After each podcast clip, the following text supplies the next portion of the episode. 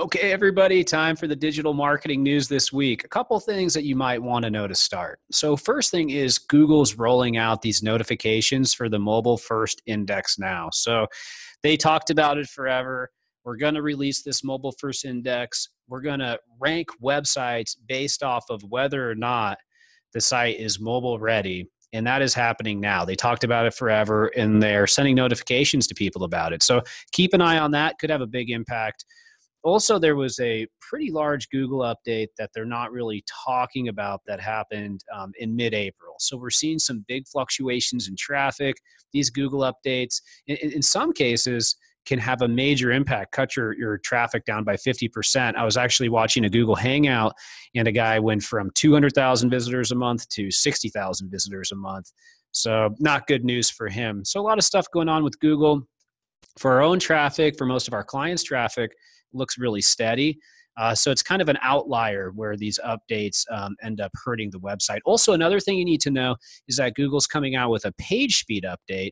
So in July, um, I believe, June or July, Google for the first time is going to come out with a new page speed update, which basically is going to look at mobile website page speed. And if it's not super fast, you're going to get dinged a little bit. So Google really focusing on um, these type of metrics as far as how fast the website is is it mobile ready and things like that. So make sure that you're good to go there.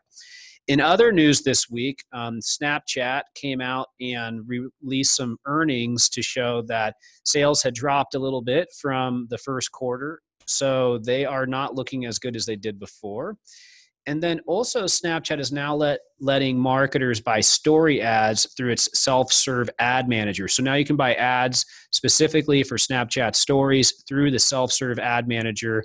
And uh, seeing a lot of ads going on in Instagram right now, and now coming to Snapchat, and Snapchat just trying to have positive revenue and get above water. Platform seems to be struggling in a couple different ways. Google AdSense is revising um, some of its impression metrics. So there's a little bit of a change that's happening now, and now it's um, calculating them based off of uh, downloaded impressions. So that's a change as far as AdSense is concerned. If you don't know what AdSense is, AdSense is a way that anybody can basically serve ads on their website from the Google Display Network. So you can go inside of um, Google, and you can select different websites you want to advertise on. And that can be a really powerful thing through the display network. If I own a website, I can put a little piece of code on the site and I can show ads there. And I actually ran quite a few sites that, that had AdSense on it for a while. And it went, did pretty well. I was making a couple thousand bucks a month. So that was, that was pretty cool um, when I was a bit younger. Uh, Google says excuse me, expect wild ranking fluctuations when you publish new content. So, one of our big philosophies here is publishing new content consistently and in an effective way to grow traffic. And so, Google came out and they said that, you know, during um, the first few days after a piece of content gets indexed, it could go to the top of the rankings and then completely disappear. And that could be totally normal. What Google does is when it sees fresh content, it wants to test it, right? So when it sees it, it wants to test it, it pushes it to the top to see how it does. If it does really well, they keep it there. If it doesn't does terrible, it goes away. If it does okay, it kind of drops down a little bit and settles into place. So they talked a little bit about that in a recent hangout with John Mueller. This is pretty cool. So Google has rolled out a new TV ad type um, so that you can target people who watch YouTube on TV. So inside of Google AdWords, you can now run ads specifically to people who are watching UT, YouTube, excuse me, on their TV set. So that's pretty awesome. I actually watched a ton of YouTube um, on TV. That was almost the only thing that I watched for a very long time until the TV I was using discontinued that service for some reason. But right now, there's about 150 million hours per day watched for YouTube on a person's television. So that's a pretty cool ad format and something I am definitely going to try because it's always good to get on TV. Uh, Google says don't change URLs when replacing old content with new content. So if you have a URL and you're putting some new content on it, don't don't change that URL. Keep the URL the same.